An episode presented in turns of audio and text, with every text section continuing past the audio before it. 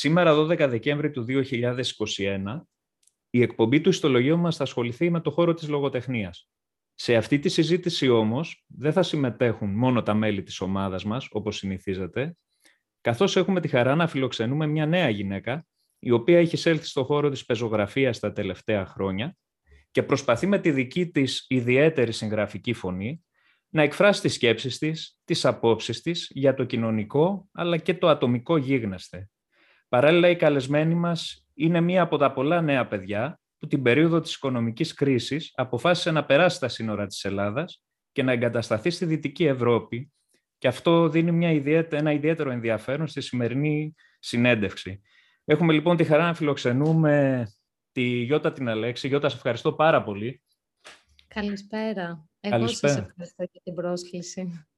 Και σε ευχαριστώ πάρα πολύ γιατί μας μιλάς και από το εξωτερικό. Ευτυχώς τώρα με το Zoom και όλα αυτά τα εργαλεία που μάθαμε την περίοδο της καραντίνας είναι πιο εύκολες τέτοιες ναι, τηλεδιασκέψεις και τέτοιες συναντήσεις. Και θα ήθελα να ξεκινήσουμε γρήγορα, γιατί πρέπει να πω επίσης ότι σήμερα έχουμε και ρεκόρ συμμετοχή στην εκπομπή. Είναι πολλά τα παιδιά που συμμετέχουν, είναι πάνω από 10. Ε, χαίρομαι. Ναι, είναι πρώτη φορά. Και θα ήθελα κατευθείαν ε, να δώσω το λόγο στην Κατερίνα την Νικολοπούλου, το μέλος της ομάδας μας, να θέσει την πρώτη ερώτηση. Κατερίνα, σε ακούμε. Θα θέλετε να μας πείτε κάποια στοιχεία για εσάς, να στοιχείους στους ακροατές μας. Κατερίνα, ναι. αρχικά θα ήθελα να πω έτσι στην αρχή ότι ε, καταρχάς χαίρομαι πάρα πολύ για την συνέντευξη που μου κάνετε ε, και ότι θεωρώ ότι είστε ένα πολύ δύσκολο κοινό ε, λόγω ηλικίας ε, και γι' αυτό το λόγο δεν ήξερα πώς να διαχειριστώ τη συνέντευξη αυτή. Όμως με βοήθησε πάρα πολύ η ανιψιά μου, η οποία είναι 15 χρονών και απευθύνθηκα μέσα σε αυτήν και τη ζήτησα συμβουλές. Και αυτό που μου είπε ουσιαστικά η μεγαλύτερη και η σημαντικότερη συμβουλή της είναι να μην μιλάω ασταμάτητα, γιατί θα χάσω όλο το ενδιαφέρον σας. Δηλαδή μου είπε, Γιώτα, προσπάθησε να μην μιλάς σχεδόν καθόλου. Δηλαδή πες κάτι και μετά αυτό, μία προτασούλα και αρκεί. Να σας πω λοιπόν μερικά λόγια για εμένα. Λέγομαι Γιώτα Αλέξη και είμαι διηγηματογράφος. Ε, συμμετέχω σε συλλογικά έργα με άλλους συναδέλφους και το βιβλίο μου με τον τίτλο «Βγες από το κάδρο» κυκλοφορεί ε, από το 2014 στη, στα βιβλιοπολία. Ο εκδοτικός οίκος είναι ε, οι παράξενες μέρες. Αυτά όσον αφορά το συγγραφικό κομμάτι, αλλά προφανώς, ε, Γιώτα, δεν είσαι αλλά... μόνος συγγραφέας. Ναι, θεωρώ όλοι οι άνθρωποι δεν είμαστε μόνο ένα πράγμα, οπότε είναι πολλά πράγματα μαζί.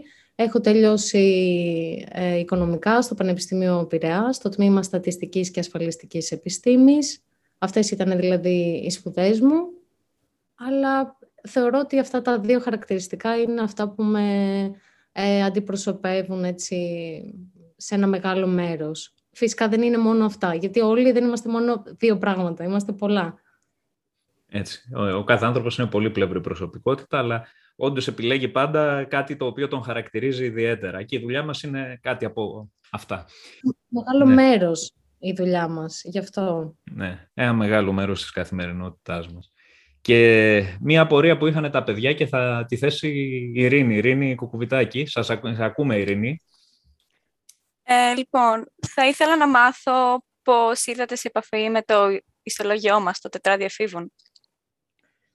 Μάλιστα. Η Ειρήνη ήρθα σε επαφή πριν 1,5 χρόνο περίπου, όταν, ε, νομίζω ήταν πριν 1,5 χρόνο, όταν ήταν η αρχή της uh, πρώτης καραντίνας και έψαχνα ε, λογοτεχνικούς διαγωνισμούς για την ανιψιά μου, στην οποία της αρέσει πάρα πολύ να γράφει ιστορίες.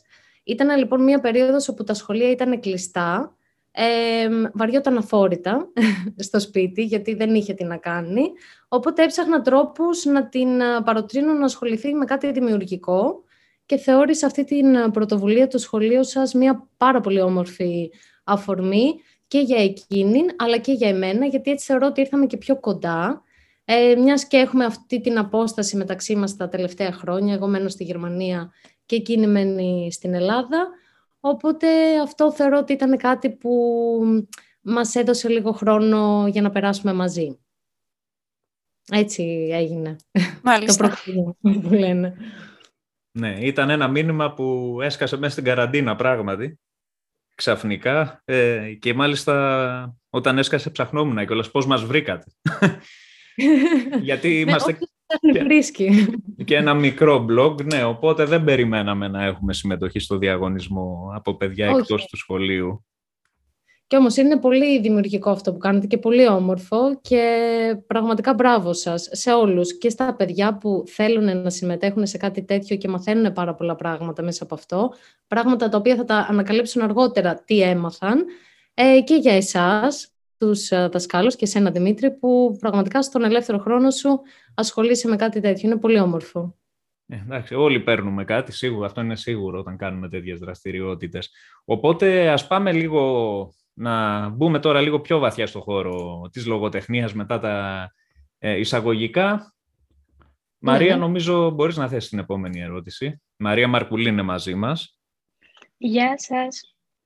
Έχετε σπουδάσει οικονομικά και εργάζεστε σε αυτό το τομέα. Θα ήθελα λοιπόν να μάθω πώς και πότε αρχίσατε να ασχολείστε με την λογοτεχνική συγγραφή, επειδή πολλοί άνθρωποι θεωρούν ότι ο κόσμος που ασχολείται με τα οικονομικά δύσκολα καταπιάνεται με τη λογοτεχνία. Μάλιστα. Μαρία, σε ευχαριστώ για την ερώτηση. Εμ, το κομμάτι της συγγραφής με έχει κερδίσει από πάρα πολύ μικρή ηλικία.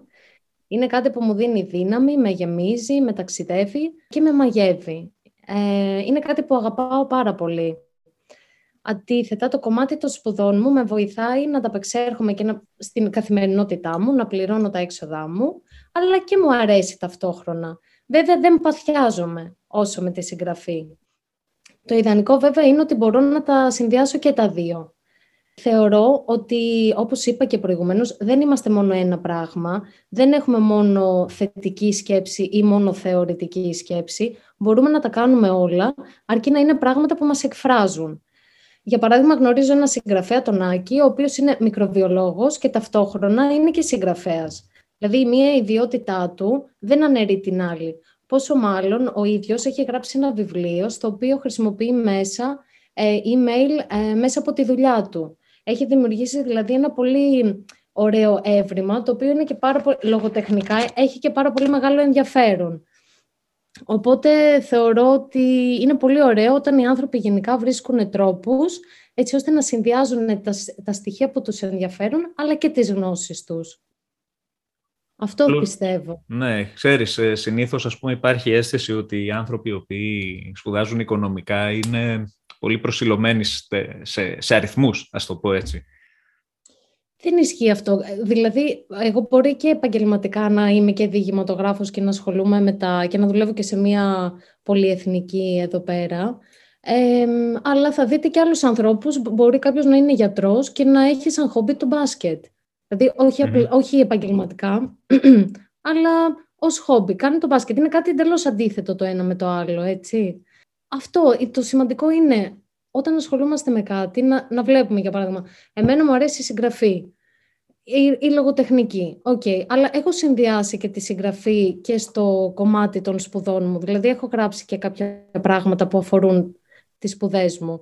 Οπότε αυτό είναι το βασικό, να μην ε, κοιτάμε μόνο μονοσήματα τα πράγματα, αλλά να είμαστε πολυδιάστατοι και να αφινόμαστε. Δεν ξέρουμε πού μπορεί να μας οδηγήσει το ένα, ο ένας τομέας και πού μπορεί να μας οδηγήσει ο άλλος. Το σημαντικό είναι να ενώνουμε, όπως είχε πει και ο Steve Jobs, να ενώνουμε τα dots, δηλαδή τα σημεία μας. Αυτό δηλαδή πιστεύω εγώ και ακολουθώ. Μμμ. Α, μπορούμε να έχουμε περισσότερες από μία οπτικές, πέραν από δραστηριότητες. Πάρα πολύ ωραία. Ε, νομίζω ότι σε αυτό το σημείο ε, έχει αποφασίσει να κάνει μια ερώτηση η Δήμητρα η Παπουκίδη. Δήμητρα, μας ακούς; Ναι, σας ακούω. Μας, ε, με ακούτε; Ναι, ναι, σε ακούμε κανονικά. Καλώς ήρθες και στην εκπομπή. Είναι πρώτη συμμετοχή. Ε, καλησπέρα και σε όλους.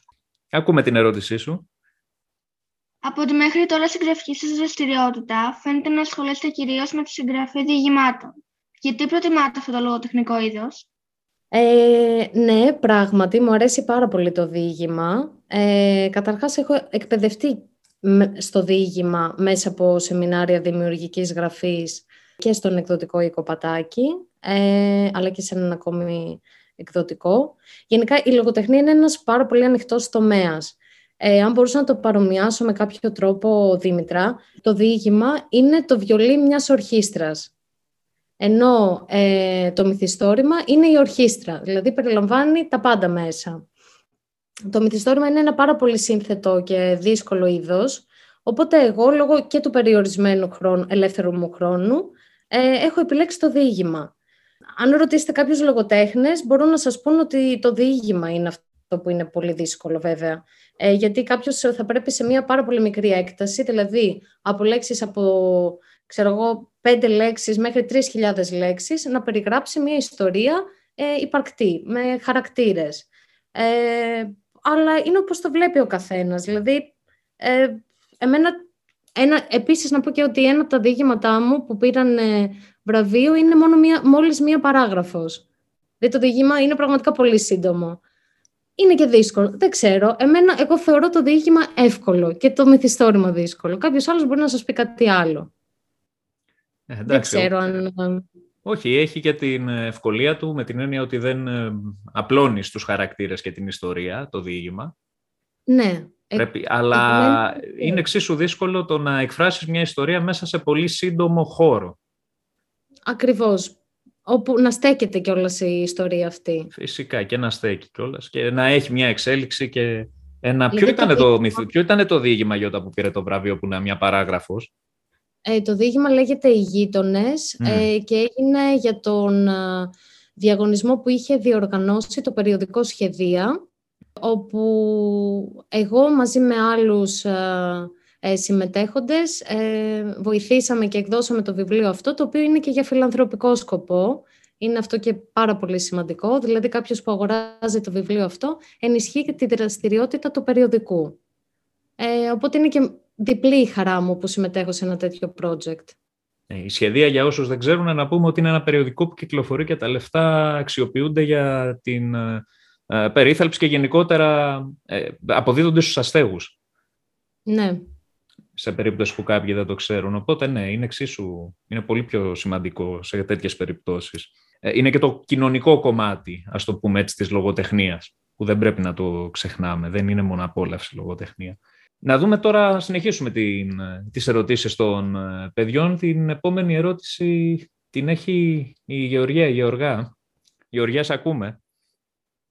Γεια σας. Ε, διαβάζω, διαβάζοντας κανείς ένα κομμάτι από τη συγγραφική σας δουλειά ε, στην προσωπική σας ιστοσελίδα, μπορεί να παρατηρήσει ότι ο λόγος σας είναι κάπως αφαιρετικός, συμβολικός. Προτιμάτε να χρησιμοποιείτε αφηρημένους ή ανώνυμους ήρωες. Αυτή η προτίμηση αποτελεί συγγραφική επιλογή και αν ναι, τι δηλώνει; Λοιπόν, Γεωργία, ναι, είναι επιλογή αυτό που κάνω. Ε, όλο αυτό ξεκίνησε επειδή στα διηγήματά μου στο παρελθόν χρησιμοποιούσα κάποια ονόματα ξενικά, όπως Σίλβια, Σύνθια, Μπιλ και πάει λέγοντας. Ε, και μου είχαν πει ότι όλο αυτό είναι κάπως αποθητικό για τον αναγνώστη και δεν μπορεί να ταυτιστεί με τους χαρακτήρες. Οπότε σκέφτηκα να χρησιμοποιήσω κάτι εντελώς διαφορετικό. Το βιβλίο μου με τον τίτλο «Βγες από το κάδρο», έχω χρησιμο... οι ήρωές μου, οι χαρακτήρες μου, έχουν όλοι γράμματα της αλφαβήτου. Δηλαδή είναι ο Α, η Β, ο Γ και πάει λέγοντας. Θεωρώ ότι αυτό οι, οι χαρακτήρες αυτοί προσπαθούν να, ε, και έχουν μέσα από το βιβλίο μια εντελώς φυσιολογική ζωή. Δηλαδή είναι ένας τρόπος μου να δείξω ότι το ασυνήθιστο και το διαφορετικό είναι μέρος της ζωής μας. Αυτό και χρησιμοποιώ, χρησιμοποιώ τέτοια ευρήματα. Σε μια άλλη ιστορία μου ε, έχω περιγράψει τον ε, έρωτα μιας ε, σβούρας με ένα λιοντάρι.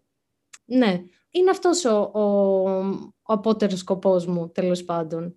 Το διαφορετικό να είναι μέρος της ζωής μας. Όπως και είναι, έτσι κι αλλιώς. Γιατί δεν είμαστε όλοι ίδιοι. Σωστά και το διαφορετικό είναι μέρος της ζωής μας και ίσως το σύμβολο δίνει και μια γενικότερη χρειά και μια γενικότερη, ας το πούμε, οπτική στα πράγματα. Ναι, γιατί με ένα τέτοιο εύρημα θεωρώ ότι ο καθένας, ε, το κείμενο είναι λίγο πιο ανοιχτό σε ερμηνείες.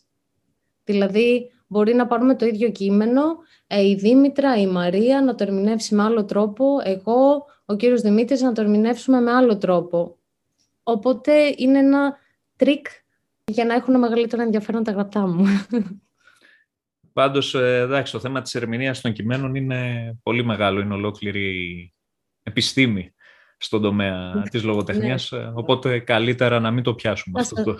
να σας πω κιόλας ότι εγώ στη λογοτεχνία στο σχολείο ήμουν πάρα πολύ κακή, γιατί τα, τα δικά μου, εγώ έβλεπα το κείμενο και θεωρούσα κάτι άλλο. Και έλεγα, εγώ θεωρώ ότι ο ήλιος, για παράδειγμα, στο ποίημα του Ελίτη συμβολίζει κάτι άλλο. Και η δασκάλα μου έλεγε όχι και μου έβαζε 13, ας πούμε. Με στεναχωρούσε, αλλά δεν μπορούσα να σκεφτώ με τον ίδιο τρόπο και ο καθένας θεωρώ αυτό, ε, ότι δεν υπάρχει ένα πράγμα, μία ερμηνεία. Ε, το λογοτεχνικό κείμενο είναι ανοιχτό σε διαπραγμάτευση, αυτό είναι αλήθεια. Απλώς στο ναι. σχολείο δυστυχώς πολλές φορές ε, αποδεχόμαστε τη μία ερμηνεία για λόγους αξιολόγησης, που είναι και το πρόβλημα γενικότερα του σχολείου, αλλά εν πάση περιπτώσει αυτό ας μην το πιάσουμε τώρα. Ας μην το πιάσουμε τώρα. Πάντως σίγουρα συμφωνώ και εγώ ότι τα, τα, τα λογοτεχνικά κείμενα είναι ανοιχτά σε ερμηνεία. Δεν μπορούμε να δώσουμε μόνο μία. Ναι. Και σε αυτό το σημείο μια δεύτερη ερώτηση πάλι από την Ειρήνη την Κουκουβιτάκη, πάλι σε σχέση με τον τρόπο γραφής που ακολουθεί η Γιώτα. Σε ακούμε Ειρήνη. Ε, η ερώτηση μου είναι σχετικά με το διήγημά σας ε, «Ένα θλιμμένο τραντάφυλλο», το οποίο έχει έντονα ε, στοιχεία παραμυθιού. Σας αρέσει να γράφετε και να διαβάζετε παραμύθια; Μου αρέσει η αλληγορία των των παραμυθιών. Δηλαδή, δεν προτιμώ να, τα παραμύθια σαν είδος, αλλά γράφω παραμύθια συνήθως όταν συμβαίνει κάτι πολύ δύσκολο στη ζωή μου. Για παράδειγμα, κάτι πολύ δύσκολο το οποίο δεν μπορώ να τα αναλύσω ε, με τα δικά μου μάτια, αλλά προσπαθώ να τα αναλύσω με, την, ε, με τα μάτια ενός μικρού παιδιού. Ένα παράδειγμα είναι ότι ο κορονοϊός όταν εμφανίστηκε μου προκάλεσε πολύ μεγάλη σύγχυση γιατί ήταν κάτι πολύ, πολύ άγνωστο για εμένα και δεν ήξερα τι νόημα να δώσω σε όλο αυτό που μου συμβαίνει. Οπότε τότε βγήκε από μέσα μου η επιθυμία να περιγράψω μια κατάσταση με ένα παραμύθι. Ε, και να μπορέσω να το φέρω όλο αυτό που συνέβαινε λίγο πιο κοντά μου. Το θλιμμένο τριαντάφυλλο επίσης προέκυψε από μια δύσκολη ε, περίοδο της ζωής μου, όπου είχα χωρίσει τότε ε, και προσπαθούσα, σας πω τώρα και το παρασκήνιο της ιστορίας, ε, και δεν περνούσα πολύ καλά, δηλαδή ήμουν αρκετά στεναχωρημένη. Ήθελα να προσεγγίσω την κατάσταση αυτή με όσο πιο απλά και ωραία λόγια μπορούσα. Αυτό και έκανα λοιπόν.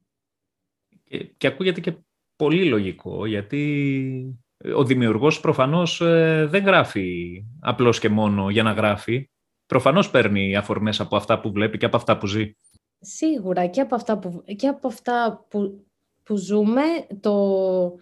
αυτό που ζούμε είναι ένα πολύ σπουδαίο υλικό, γιατί μπορείς να μιλήσεις από ε, τα μάτια ε, πραγματικά ε, εντελώς βιωματικά. Αλλά σίγουρα και αυτά που ζουν οι άλλοι μας δίνουν μια πολύ μεγάλη όθηση. Δηλαδή δεν μένεις ανεπηρέαστος από την πραγματικότητα τριγύρω. Αυτό είναι, είναι τις, τι, τι θα σε εμπνεύσει εκείνη τη στιγμή; Έτσι. Έτσι. Προφανώς εννοείται ότι η συγγραφή είναι και κομμάτι έμπνευσης δεν μπορεί να είναι μόνο προγραμματισμένη στα πλαίσια αυστηρών χρονοδιαγραμμάτων. Και συνεχίζουμε. Ε, το λόγο τώρα θα τον δώσω στον Μάριο τον Κατσμόλη. Μάρια, καλώς ήρθες και εσύ στην εκπομπή. Πρώτη συμμετοχή. Σ' ακούμε. Γεια σας. Την... Καλώς ήρθες. Να θέσεις την ερώτησή σου στην καλεσμένη μας. Συνήθως οι άνθρωποι που γράφουν λογοτεχνία διαβάζουν και πολλά λογοτεχνικά έργα. Θα θέλετε να μας μιλήσετε για τα δικά σας διαβάσματα; Ποιους συγγραφείς ξεχωρίζετε, ποια βιβλία σας εντυπωσίασαν και ούτω καθεξής; Ναι, φυσικά. Θεωρώ ότι, γενικότερα θεωρώ ότι είναι πάρα πολύ σημαντικό κάποιος που ασχολείται ε, με τη συγγραφή να διαβάζει και πάρα πολύ λογοτεχνία. Ίσως είναι και σημαντικότερο κάποιος να διαβάζει παρά να γράφει. Ε, παρατηρούμε πια στις μέρες μας ότι πάρα πολλοί άνθρωποι έχουν βγάλει ένα βιβλίο και ασχολούνται με τη συγγραφή και είναι κάτι το οποίο είναι πολύ διαδεδομένο. Θεωρώ βέβαια ότι όλο αυτό δεν το κάνει αυτόματα έναν συγγραφέα. Δηλαδή, ο χρόνος θα δείξει αν αυτό που έγραψε κάποιος αξίζει να έχει μία διάρκεια ή όχι. Το πρώτο μου βιβλίο ε, το διάβασα όταν ήμουν 8 χρονών και λέγεται «Το χρονικό της Νάρνια», το οποίο υπάρχει ακόμα στη βιβλιοθήκη μου σε άριστη κατάσταση ε, και το προσέχω γενικά σαν τα μάτια μου. Ε, γενικότερα διαβάζω όμως βιβλία ανάλογα και με την κατάσταση που βρίσκομαι. Μου αρέσουν, υπάρχουν κάποια βιβλία που ε, είναι τα top 10, ας πούμε, κατά κάποιο τρόπο. Ε, μπορώ να πω κάποια από αυτά. Μου αρέσει πολύ το λιγότερο από το μηδέν, του Bret Easton Ellis. Ε, μου αρέσουν όλα τα βιβλία του Salinger. Ε, μου αρέσει ο Γιάλνος Κόδων της Σίλβια Πλάθ, η Μεταμόρφωση του Κάφκα, αλλά και όλα τα βιβλία του Κάφκα. Και πάρα πολύ μου αρέσει και η αριστερόχειρη γυναίκα του Πέτε Χάντκε. Από Έλληνες μου αρέσουν βιβλία του Μισελ Φάις, ο οποίος ήταν και δάσκαλός μου. Ε, βιβλία του Ιάκωβου Ανιφαντάκη, της ε, Βάσια Τζανακάρη και της Αλεξάνδρα Κάπα. Γενικά είναι πολλοί συγγραφείς που μου αρέσουν και πάρα πολλά τα βιβλία. Δηλαδή είναι μια ερώτηση που μπορεί να διαρκέσει μέρες. Δεν ξέρω, δεν έχετε τόσο χρόνο νομίζω. Ε, φαντάζομαι ούτε εσύ. Εντάξει, θα μπορούσαμε να το βολεύσουμε, αλλά θα πρέπει και να κοιμηθούμε κάποια στιγμή. Αυτό Σωστά, σωστά. Ε, θα ήθελα εγώ να σε ρωτήσω, αν επειδή βλέπω ότι σ' ναι. αρέσει πολύ, από ό,τι καταλαβαίνω περισσότερο με τη σύγχρονη λογοτεχνία, καταπιάνεσαι; Μου αρέσει και η κλασική Σ' αρέσει και η κλασική. Ναι. ναι. Δηλαδή, για παράδειγμα, επειδή εδώ τους, τους Έλληνες ανέφερες κατά βάση ανθρώπους οι οποίοι είναι, ανήκουν περισσότερο πιο κοντά στα, στα, στη δική μας εποχή, γι' αυτό το λέω. Ναι. Ε, δεν άκουσα Ναι. Και ο Αντώνης Σαμαράκης πάρα πολύ. Όταν ήμουν στην ηλικία σας, ε, διάβαζα Αντώνη Σαμαράκη, είχα διαβάσει το λάθος και τότε είχα, είχα ταραχτεί. Ήταν τόσο ανθρωπιστής ο άνθρωπος αυτός και ήταν τόσο με γνώμονα τον άνθρωπο όλα αυτά που έγραφε που με είχε κερδίσει. Ο Ξενόπουλος μου άρεσε. Γενικά είναι πολύ συγγραφής, πραγματικά. Ναι, για το Σαμαράκι ναι. έχουμε και εμείς ιδιαίτερη αγάπη. Όπως ναι. θυμάσαι, ο πρώτος διαγωνισμός διηγήματος ήταν ε, αφιερωμένος σε εκείνον. Ναι. ναι. Εκπληκτικός. Εκπληκτικός. Θεωρώ και ε, να τα ακούν και τα παιδιά δηλαδή για τα δικά τους διαβάσματα. Είναι ότι πρέπει για αυτή την ηλικία. Νομίζω αξίζει να κάνουν ε, ένα κόπο να τον διαβάσουν.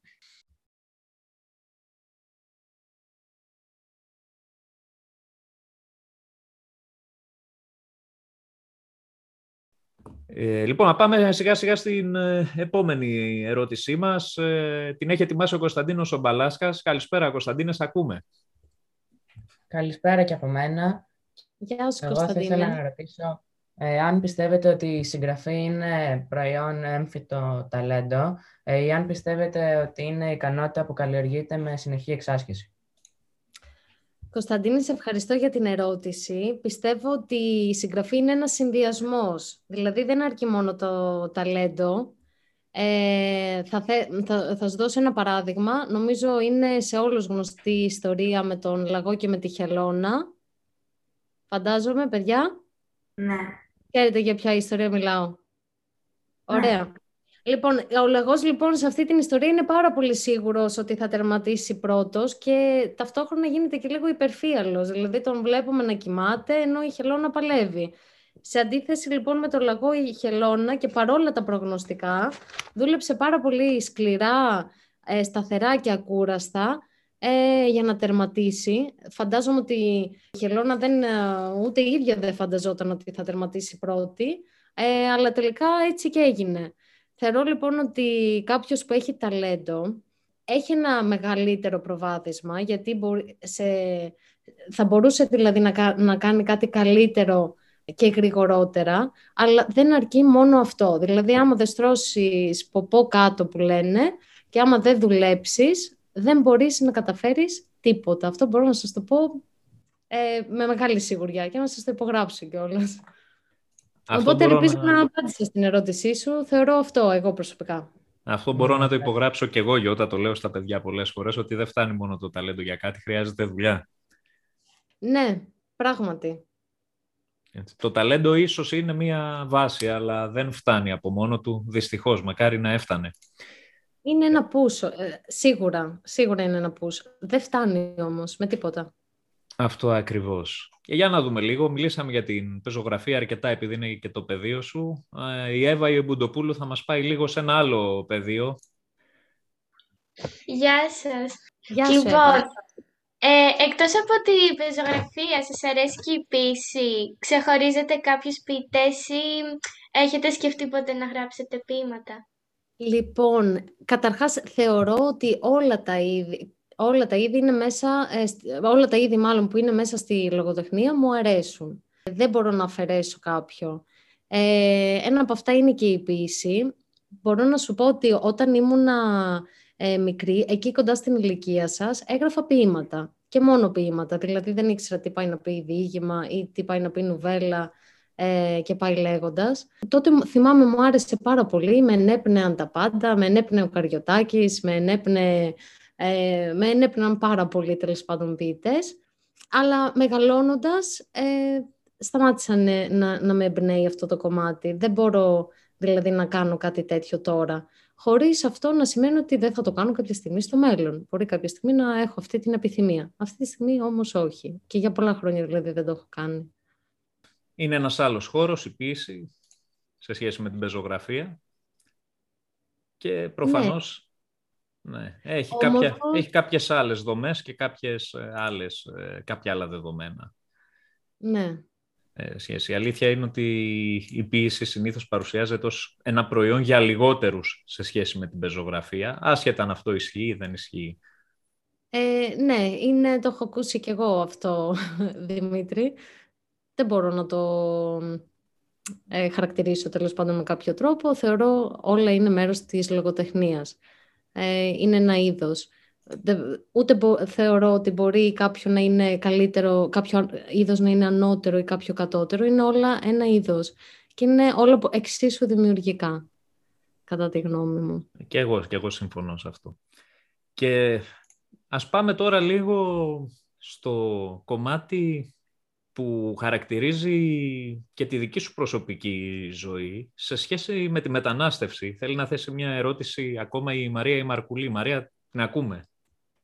Δεδομένου το ότι έχετε μεταναστεύσει στο εξωτερικό, θα θέλατε να μας δώσετε μια εικόνα για τη ζωή μιας μετανάστριας σε μια ξένη χώρα; Επίσης, πολλές φορές μιλάμε για τις χώρες της Δυτικής Ευρώπης, παρουσιάζοντας μια εξειδανικευμένη εικόνα. Εσείς πώς βιώνετε τη ζωή στη Γερμανία; Λοιπόν, Μαρία, σε ευχαριστώ πολύ για την ερώτηση. Ε, θεωρώ και βιωματικά μπορώ να πω ότι η μετανάστευση είναι ένα πάρα πολύ δύσκολο κομμάτι.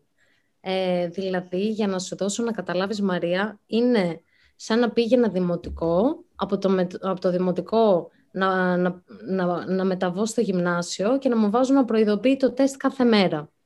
Καταλαβαίνεις ότι το συνέστημα είναι λίγο φρικτό. Αλλά παρόλα αυτά, ε, θεωρώ ότι έτσι είναι μια... Μέσα από τη δυσκολία που έχει αυτή η εμπειρία, μπορεί να σου δώσει ειλικρινά μαθήματα ζωής ε, για εσένα τον ίδιο. Δηλαδή, ξαφνικά ε, να δεις πτυχές του εαυτού σου που ούτε περίμενες, ούτε ήξερες ότι έχεις. Το γεγονός δηλαδή ότι βγαίνει κάποιος τόσο έξω από τα νερά του, μόνο δύναμη μπορεί να του δώσει. Όσον αφορά τώρα τη Γερμανία, σε σχέση και η Ελλάδα, εντάξει, είναι όλες ε, ευρωπαϊκές, είναι ευρωπαϊκές χώρες, και η Ελλάδα και η Γερμανία. Δηλαδή, οι διαφορές δεν είναι τρομακτικές. Ε, δεν πήγα κάπου που υφίστανται, ε, υπάρχουν άλλα πράγματα τέλος πάντων που δεν είχα ξανά αντιμετωπίσει. Ο τρόπος ζωής είναι πάρα πολύ διαφορετικός σε σχέση με την Ελλάδα σίγουρα. Το φαγητό είναι διαφορετικό. Ε, η γλώσσα είναι διαφορετική, ο καιρός είναι διαφορετικός. Έχει, δηλαδή όλα αυτά που σας παρουσίασα τώρα είναι δυσκολίες, έχει όμως και ευκολίες, όπως έχεις τη δυνατότητα να αξιοποιήσεις τις γνώσεις και το βιογραφικό σου και να μπορέσεις να βρεις μια καλή δουλειά, ε, όπως έγινε και στην περίπτωσή μου. Ε, με πολύ σκληρή δουλειά βέβαια, γιατί έπρεπε να φτάσω το, το επίπεδο της γλώσσας μου σε ένα ικανοποιητικό επίπεδο για να συνεννοούμε με τους συναδέλφους μου. Σου δίνει δηλαδή πολλές ευκαιρίες, ευ, ευκαιρίες ανεξαρτητοποίησης, οπότε κάθε χώρα για μένα έχει κατά κάποιο τρόπο συν και πλην. Αυτή τη στιγμή έχω επιλέξει να είμαι στη Γερμανία. Είναι μια δύσκολη εμπειρία, αλλά και μια εμπειρία που με κάνει να νιώθω περήφανη για αυτά που έχω καταφέρει μέχρι σήμερα. Επίσης όμως πιστεύω ότι είναι πάρα πολύ ωραία εμπειρία και για κάποιον που απλά, όχι, όχι μόνο για κάποιον που θέλει να μείνει έτσι ε, μακροχρόνια, αλλά και για κάποιον που θα θέλει είτε να κάνει ένα μάστερ, είτε να σπουδάσει στο εξωτερικό, είτε να κάνει αυτή τη στιγμή, εσείς είστε 9 με 12 ετών, σωστά; 12 με 14, ας πούμε. 12 με 14. 12 okay, με 14. Σας μάλλον, μάλλον σκέφτεσαι με τα δεδομένα του γερμανικού σχολείου. ναι, μπορεί. ναι. Σας μίκνα. Ναι, οπότε είστε λοιπόν πιο κοντά σε αυτό που θέλω να σας πω. Ε, φτάνοντας ε, στην Ελλάδα ε, και τελειώνοντας με, τη, με το σχολείο σας, μπορείτε να πάτε στο πανεπιστήμιο, μπορείτε να κάνετε το πρόγραμμα Εράσμους, που έχουν πάρα πολλά πανεπιστήμια, δηλαδή να μείνετε έξι μήνες σε μια άλλη χώρα, ε, είτε μπορεί να κάνετε ένα gap year, εντελώς, δηλαδή να πάτε ένα χρόνο να μείνετε μόνοι σας κάπου αλλού, να σας φιλοξενήσει κάποια θεία, κάποιος θείος, κάποιος συγγενής σας θεωρώ ότι μόνο καλά μπορεί να σου κάνει κάτι τέτοιο. Γιατί έρχεσαι σε επαφή με μια διαφορετική κουλτούρα και βγαίνεις από τα νερά σου, έξω από τα νερά σου. Θα το, δηλαδή, εγώ προσωπικά θα σας το πρότεινα. Φυσικά, εσείς θα κάνετε ό,τι θέλετε. Ναι, εντάξει, πάντα η εμπειρία μιας άλλης χώρας, ε, η ζωή σε μια άλλη χώρα σου αφήνει. Σου δίνει πράγματα, βέβαια. Πρέπει να πω ότι είναι τελείως διαφορετικό είναι τελείως διαφορετική μετανάστευση ενός ανθρώπου ο οποίος μαζεύει τα μπογαλάκια του με τα προσόντα του και φεύγει να πάει να ζει σε μια δυτική χώρα και είναι τελείως διαφορετικό αυτό που ζούμε εμείς για παράδειγμα στην Ελλάδα που βλέπουμε αυτούς τους ανθρώπους τους ξεριζωμένους να έρχονται κυριολεκτικά χωρίς να έχουν τίποτα.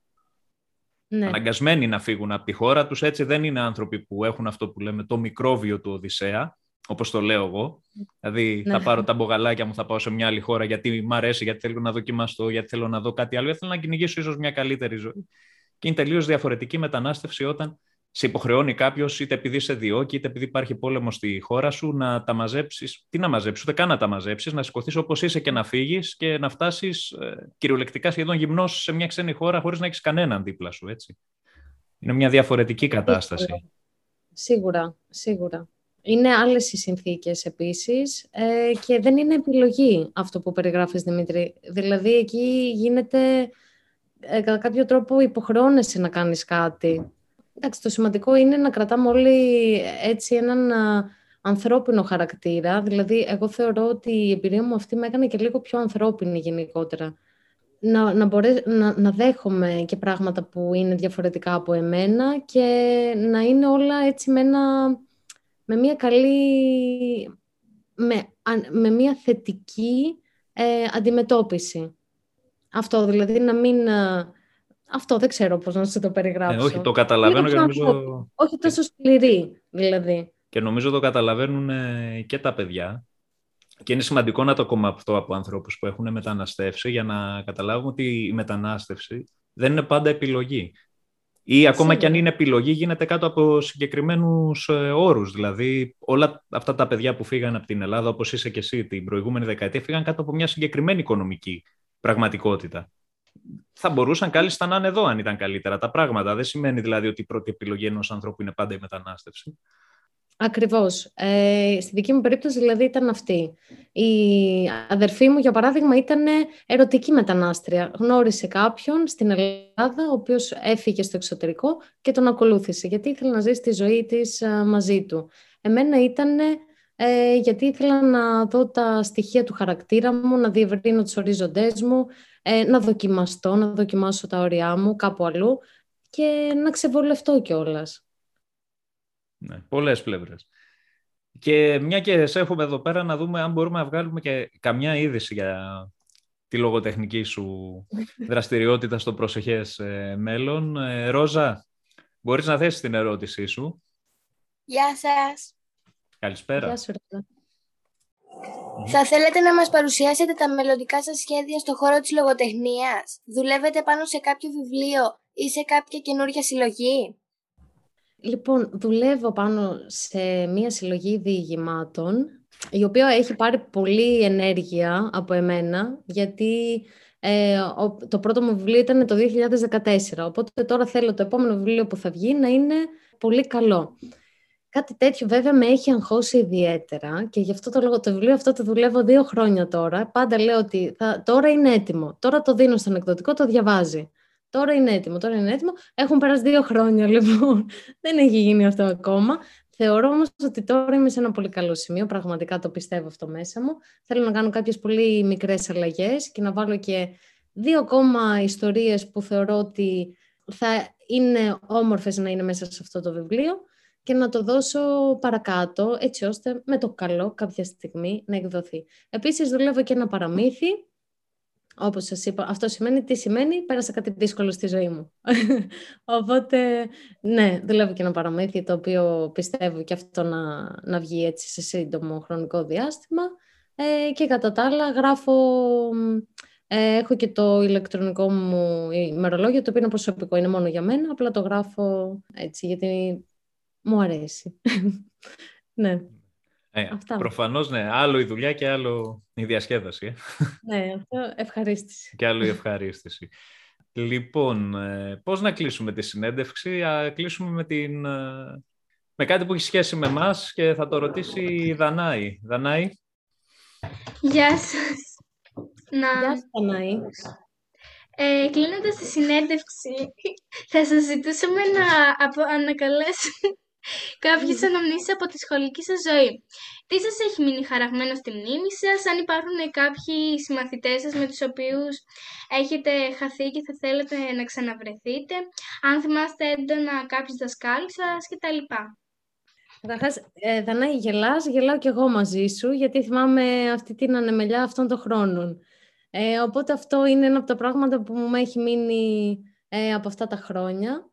Έχω, ε, καταρχάς να σας πω ότι ε, εγώ μεγάλωσα στο Βύρονα και στα μέσα της Δευτέρας Λυκείου άλλαξα σχολείο και πήγα στα Σπάτα.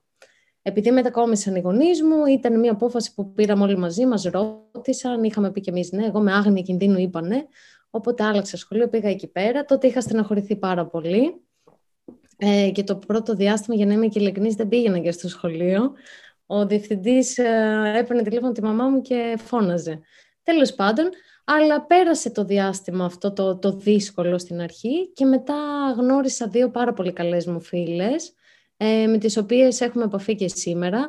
Η μία είναι παραμένει κολλητή μου από το σχολείο, δηλαδή από ε, μέσα Δευτέρας Λυκείου μέχρι και σήμερα. Έχουμε ζήσει επικές στιγμές μαζί, πραγματικά. Ε, δηλαδή κάποιος που γνωρίζει τα πάντα για μένα και τα πιο πολλά είναι ντροπιαστικά για να σας δώσω να καταλάβετε.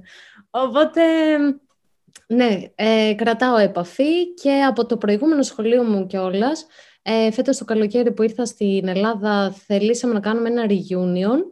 Δυστυχώς δεν έγινε, είδα μόνο μία συμμαθήτριά μου, αλλά ήταν και αυτή έτσι μία ωραία συνάντηση μετά από τόσα χρόνια.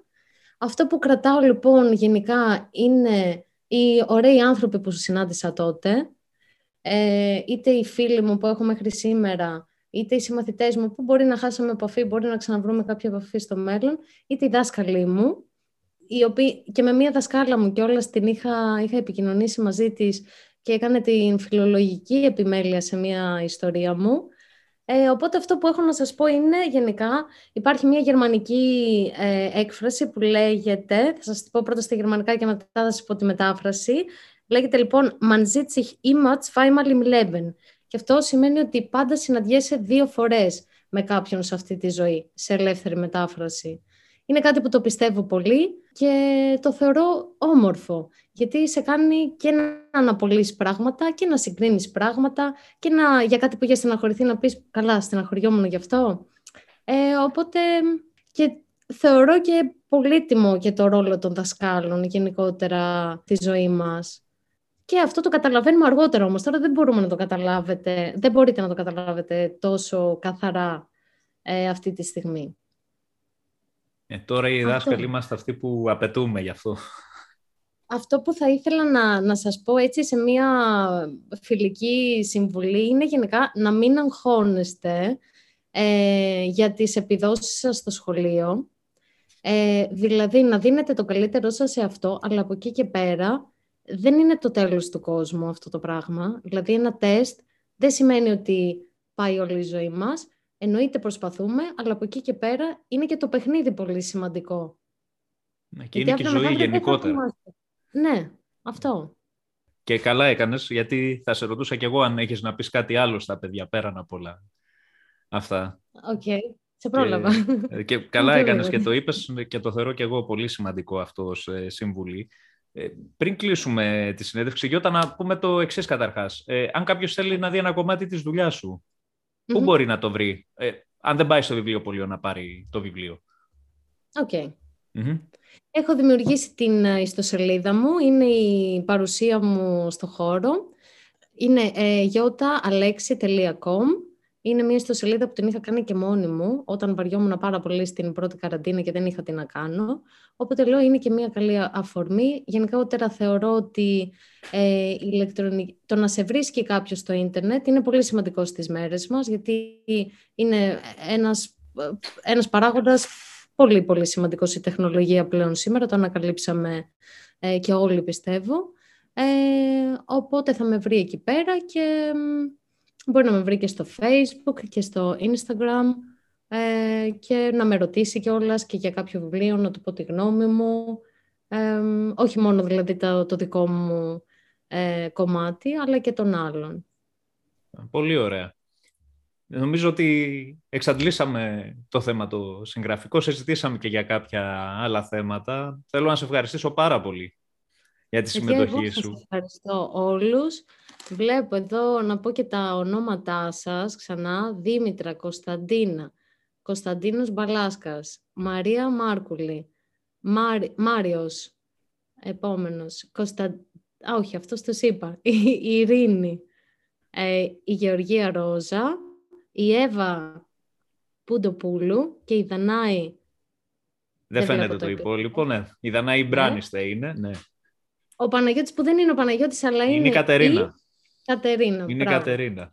Και εσένα, Δημήτρη. Σας ευχαριστώ πάρα πολύ.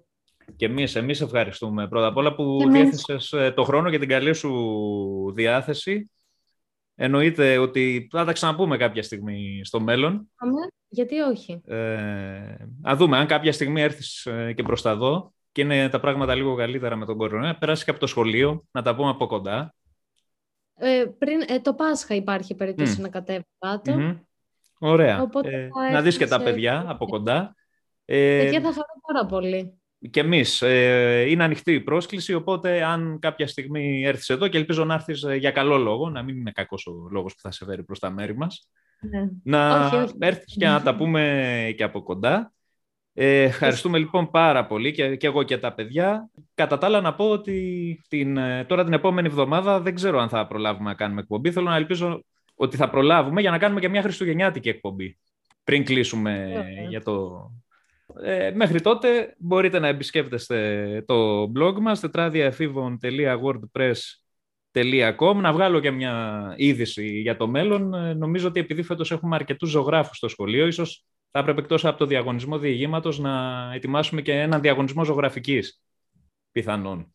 Θα τα δούμε όλα αυτά, θα τα ετοιμάσουμε. Μέχρι τότε να είμαστε καλά όλοι γιατί πλησιάζουν και Χριστούγεννα και τα ξαναλέμε.